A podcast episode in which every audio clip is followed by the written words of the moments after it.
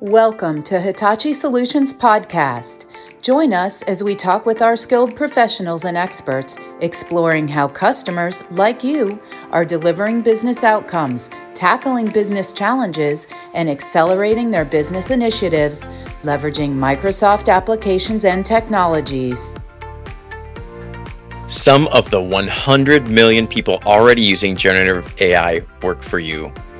Those are the wise words of Ted Schadler, VP and Principal Analyst at Forrester, and a source of one of the articles that we used to really prep this this conversation today. What was interesting about this one is the focus on on the history of of how we got to this point with generative AI, responsible AI, et cetera.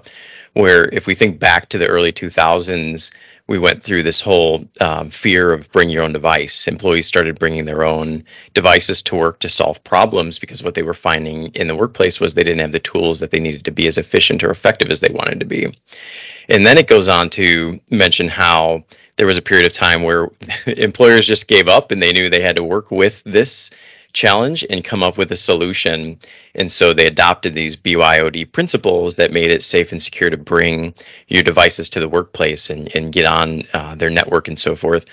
And now what what Ted is talking about is this concept of bring your own AI, which is a pretty scary thought. Um, the ability to uh, bring in, you know, your paid or unpaid Chat GPT subscription, or leveraging the unprotected version of of Bing um, Chat, and when you think about that and some of the implications around employees that are leveraging your company data, your private company data, uh, there's a lot that needs to go into the, the thought around securing that that data. As we get into this, I'm excited to bring on Luke and Branden, who've been regulars on exchanges here. And of course, as always, I'm Dave Horstein, uh, one of the regular hosts here of exchanges with Hitachi Solutions. I'd like to start with some quick intros. And as I mentioned, Luke and Branden, you've been regulars, but if you don't mind, just a quick intro starting with uh, Luke. Hey, thanks, Dave. Uh, Luke McGrath, uh, CTO Hitachi Solutions North America, uh, and just general uh, AI nerd. I like it. And Branden. Hello, uh, Branden Wick. I'm a solution principal with the Security Infrastructure and Modern Workplace practice here at Hitachi Solutions North America. Glad to be here. Our, yes, glad to have you, Branden. So let's start as we normally do with just defining this thing. Uh, AI is everywhere, and, and there's even the running joke if you want something funded, just put AI in the title of it. And so let's let's just level set with everyone for the purpose of this episode. When we talk artificial intelligence or AI, what do we mean by that? And maybe Luke, I'll I'll toss that one over to you. Yeah, so I think a couple of different areas, right? I think we're all familiar with what I'd call, you know, traditional AI or narrow AIs. These are things that we've been using for for years now, right? Um, things like spell check is a good example of a narrow AI that that's been in, in place. And I think the shift in the in the market has really been towards this idea of generative AI, right? And and how we actually incorporate generative AI into our workflows. But you know, it doesn't you know it doesn't preclude us from from focusing on security for all of these AI models. I think the challenge is is that for you know for generative AI, it's a little a little less well understood. So when we talk about generative AI, what we're really focusing on are a class of technologies that allow us to generate content um, from these pre-trained models um, that are um, predicting basically either what pixel comes next or or or which word comes next in a sentence. And they're sort of classified into a couple of different areas. We have i think the one that a lot of people are most familiar with is is chat gpt um, by openai the company that runs it um, and it's a chat-like interface to their underlying gpt 3.5 and 4 models. Um, they also have DALL-E 2 um, which is an image generation um, mechanism, you know, similar to Midjourney, um, that allows or, or allows users to create images from from text prompts. Um, and then we're seeing emerging, you know, models for audio, uh, music synthesis, all being all all coming in sort of that generative AI space. So it spans, you know, a whole bunch of different capabilities and a whole bunch of different technologies. Um, but you know, the long and short of it is is that it allows us to generate content from just prompting an AI, saying, you know, hey, can you write me a you know 500 word essay on why Dave Horstein is awesome, right?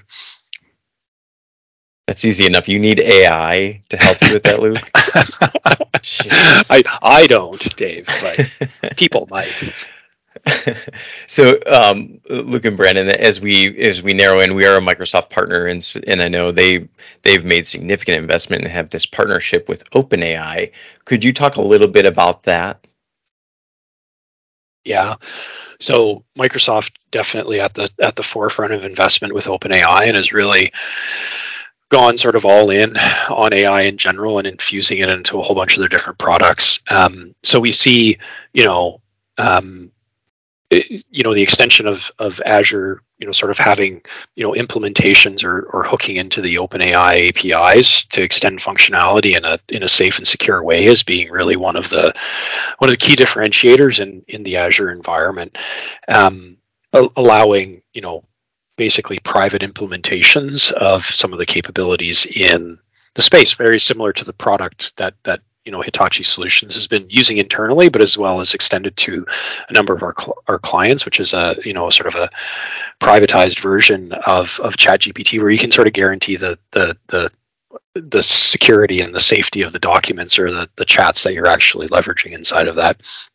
So that's one of the areas of focus for Microsoft. The other one is is really just embedding those generative AI capabilities into all of their all of their existing products and services, right? So it's kind of runs the the the, the gamut and and the way that they've been you know sort of classifying that is is really as this this co-pilot moniker right so you know co-pilot is the the the branding around Microsoft's generative AI capabilities that are going to be embedded inside of applications. So we think of Copilot for GitHub, which is one of the ones that's that's available right now. It's basically a view into one of the OpenAI models that allows you to generate code, right? And uh, incredibly useful, you know, adds a huge amount of value for developers. Um, but we're going to see similar capabilities being built out. Like we're going to have Copilot for Office. It's going to replace me right by doing all my excel sheets for me right or all of my powerpoints for me right? So i mean those are the sorts of things that we can look to look to have over the next little while from from copilot. That makes sense. I i know a lot of the conversations we're having right now with organizations especially at the leadership level are around prioritizing use cases. And so we're trying to find ways that we can leverage generative ai in other tools to automate or, or streamline processes, um, predict behaviors of customers, product uh, performance, etc. But what is is probably lacking a little bit there is the focus on security around these tools. So, w- where are those discussions going uh, today? What what are we talking about with organizations around making sure that anything we do with AI for them is safe and secure? So I'll I'll jump in there and to to uh, address the first part of the kind of the discussion or the, the, the topic that you started on there. Use cases for co- copilot that we've heard from customers that I think they're they're most interested in are about security, but not about securing the AI itself. It's more about how they can leverage the AI to enable their security teams, either their small security teams, their non-existent security teams, or whatever, who are getting inundated by all these alerts and all these metrics and everything, they can theoretically, um, when uh, Copilot for Security comes out, they can theoretically go to one portal and say, what are the top 10 risks I need to be concerned about today? And AI will determine that based on their environment, the metrics, you know, all of the the alerts, all of the things that they have, which could greatly enhance their ability to detect and, and respond to these things. So um, that's that's probably the biggest, most exciting use case that we've heard from leaders and customers. But then on the flip side of it, um, and to reference something that um, Luke said earlier, is like, okay, so we're going to use these AI, you know, models. We're going to use these different AI products, and we're told that you know, as long as we use it in this cloud or we, you know, it's been privatized, our data secure, the how it's learning is not being leaked out. We're not losing some of this, this, you know, information about our business out and other people aren't you know benefiting from it or learning off of it or have any way to compromise it but we don't really have a ton of clarity yet because a lot of these tools are kind of very new and still being you know vetted and, and certified and stuff we don't have a lot of clarity yet of how that's actually happening so we know you know if we have this privatized version it it should be in our tenant it should be secure it should be safe but how when when we go for other things like SOC compliance or whatever else, we can go to a place we can go drill down very deep. We can get a document that says this is how we protect you. Some of that stuff may not exist yet, or is in process, or or whatever for for uh, um, all this AI capability. So the thing that we tell people is, well, you need to kind of weigh right now what's the advantages of using this in your particular business and use cases and what are the potential risks and then you need to find you know what you're what you're comfortable with for right now and really branden what we're what we're kind of talking about in layman's terms is that um, some of that data so let's say we do a lot of statements of work contracts if i was to go to chatgpt uh, and i want to streamline how fast i can put one together i might upload some sample contracts but what I might not realize is doing so is exposing it to public domain. So I've now yep. just taken very confidential documentation and basically put it out there for the public to be able to consume or, or leverage in their own uh, prompts with ChatGPT and, and wherever else that data is going. Is that right? So the very real application or concern here is that people are using private company data in a very public way yeah, and you're you're hoping they're not doing that. Obviously, they're they're going to do it. People are going to use yeah. AI, whether whether you allow them to or not, or whether you enable them to or not in your organization. Um, which which brings up lots of topics. You know, like you the the trust point becomes kind of your people as as yeah. first point, then maybe process and technology as a secondary. So information protection, where they can access this stuff. If you if you can from corporate devices, make sure that it's allocated just to your private instances and protect against those. But then you need to stop important information from getting out to personal devices or BYOD, so they can get into their own AI environment. Yeah, there's there's a lot of concerns and things that come up as as part of this, but people are going to use what they want to use, and and you have to try to work with them, educate them, and in some cases, you know, protect your your important data. So. Yeah, I like. Uh, we had conversation with um, another Forrester analyst, Rowan Curran, and the way that Rowan's been putting it is you really have to empower, guide, and protect. So help your your employees terms, understand. Yeah. yeah. help them understand what what uh, tools are available to them that can really help them be more effective and efficient guide them on best practices and best ways that they can leverage them and then protect them because there are going to be things that not all of us are privy to and we're going to need that protection to make sure that we don't accidentally leak data um, that should otherwise be private. Yeah 100% okay. What what would we say then as we really drill into empowering employees what are the what are some of the things employees should should be aware of around security implications? I think we talked a little bit about don't upload your contracts to ChatGPT, um, but what are some of the other guidelines that we'd want to offer to our customers' employees? I mean, uh, guidance that I would recommend for organizations is uh, one, uh, educate them, you know, on what kind of data is is important maybe to your organization. Educate them on some of the potential you know boundaries where you wouldn't want this information to get to wh- wherever possible.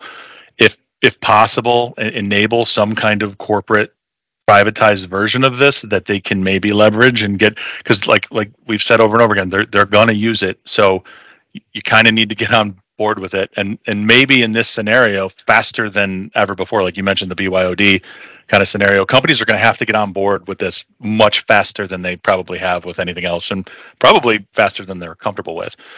But um you know it, make them understand you know we we have some sensitive type things. Make sure the people who touch sensitive things you know are are very aware and and are knowledgeable about why this can be damaging to the you know the organization their you know whatever it might be their practice their role their job.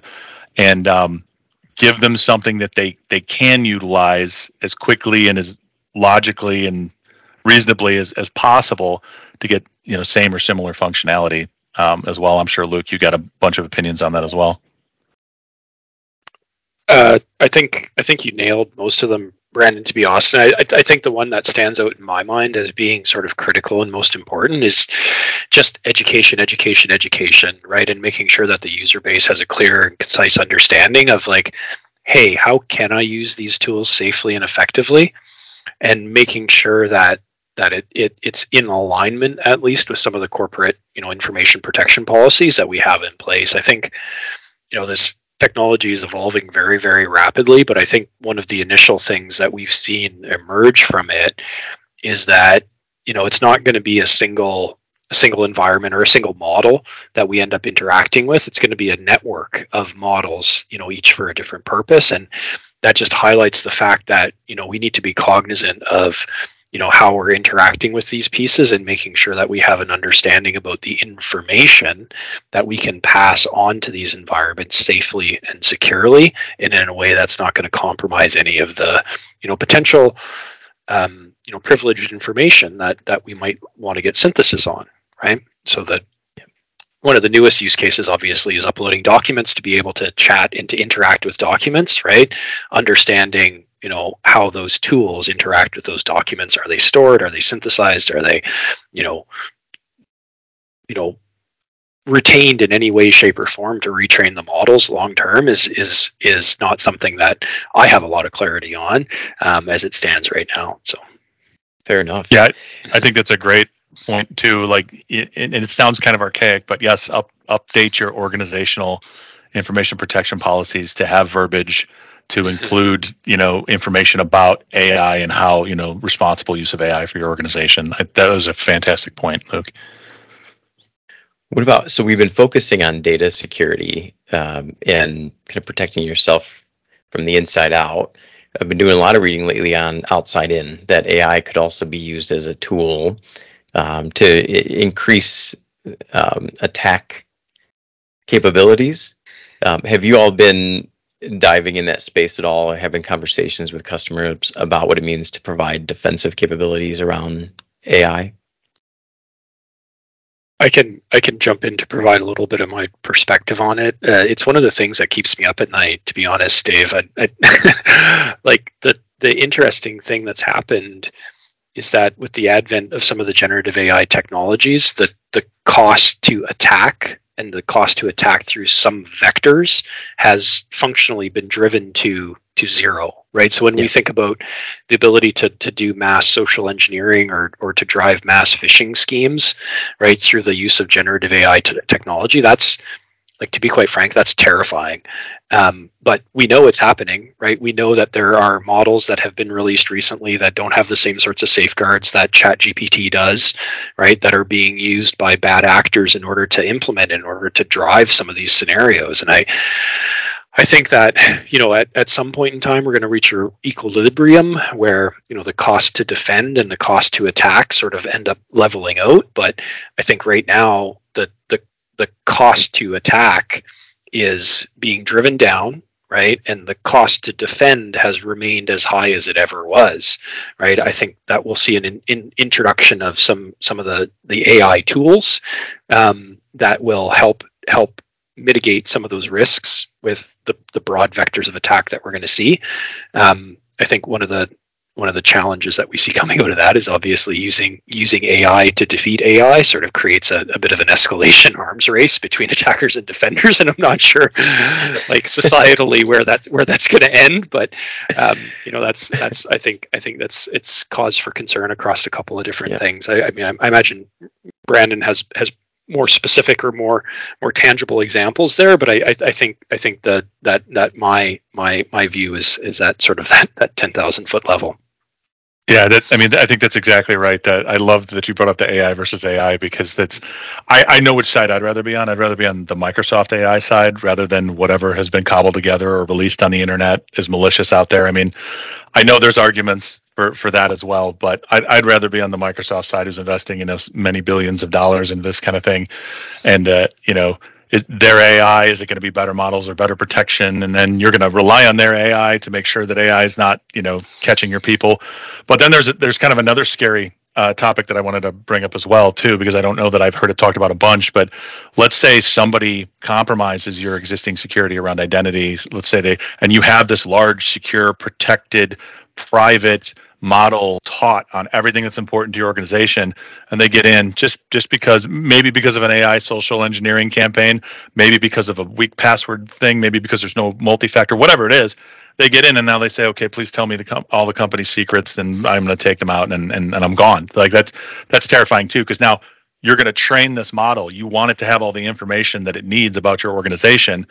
One little slip up for one little identity to get into your organization and get access to that, and that could be disastrous. You know, so um, yeah, it's it's very it's very scary. very scary when you think about all that stuff.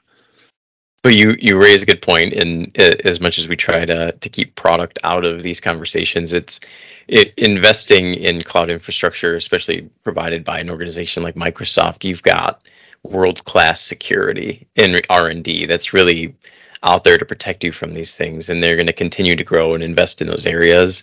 So I think it just, if anything, it makes or reinforces the argument uh, of going cloud first and making sure you've you've got the right uh, the right solutions in place from a security perspective to protect your company's assets.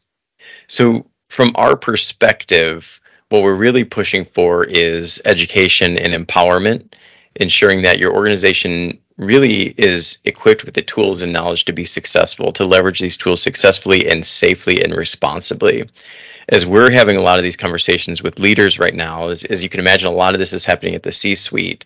there are quite a few concerns around intellectual property and, and company data. And as, as, as uh, interesting as our conversation got there around, uh, you know, the art of the possible with AI versus AI, the, these are real conversations we need to be having now uh, to make sure that we can uh, be prepared for them as, as a, an enterprise in the future. And so empower your people, uh, make sure they understand what what is in with and without bounds uh, for your company policy, as Branden mentioned. Um, update your guidance and policies internally so everyone's clear on on expectations and um, and safe safe usage of the tools, and then really finding the right use cases as, it relates to or is driven by both business value and security. So as you're going about prioritizing AI use cases within your organization, look at what's going to drive the most uh, optimization in the metrics or areas that are most important to you, and whether it's revenue generation, cost optimization, experience optimization, or so forth. There's so many different applications for AI that we want to figure out the right cost benefit uh, ratio for you, and then lay, lay on top of that the security implications that need to be considered before implementation. Uh, thank you both, Luke and Branden. This was incredibly helpful. I think for me, I one thing I didn't realize, Branden, you you mentioned that AI can be leveraged as a way to help enhance um, your security team. So that there's there are already solutions out there that are that are um, almost to general availability that can help you identify and prioritize security risks so that your team can respond more effectively. Um, so that's incredibly encouraging news, especially given the conversation we had. Uh, the second takeaway, I just spoke about this a little bit, but it's really focusing on your people, empowering your employees, simplifying the conversation so that they understand what AI is, how it impacts their roles, how they can be effective, but how to use those tools safely.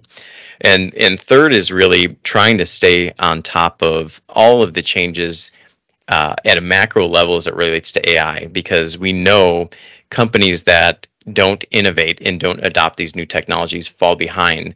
But as we've been discussing, it's so important to keep that safety top of mind and understand what any of these solutions are going to do to your organization, what benefits they're going to bring, and what risks they're going to expose you to. Then you can make the right decision over which solutions really make sense for your organization. Again, thank you both for joining me today. Thank you to our listeners. If you liked what you heard, be sure to check us out at global.hitachi-solutions.com, and we'll talk to you in the next one. Thank you much. Thanks. We are Hitachi Solutions, a global team of innovators who support our customers' data and business system modernization initiatives.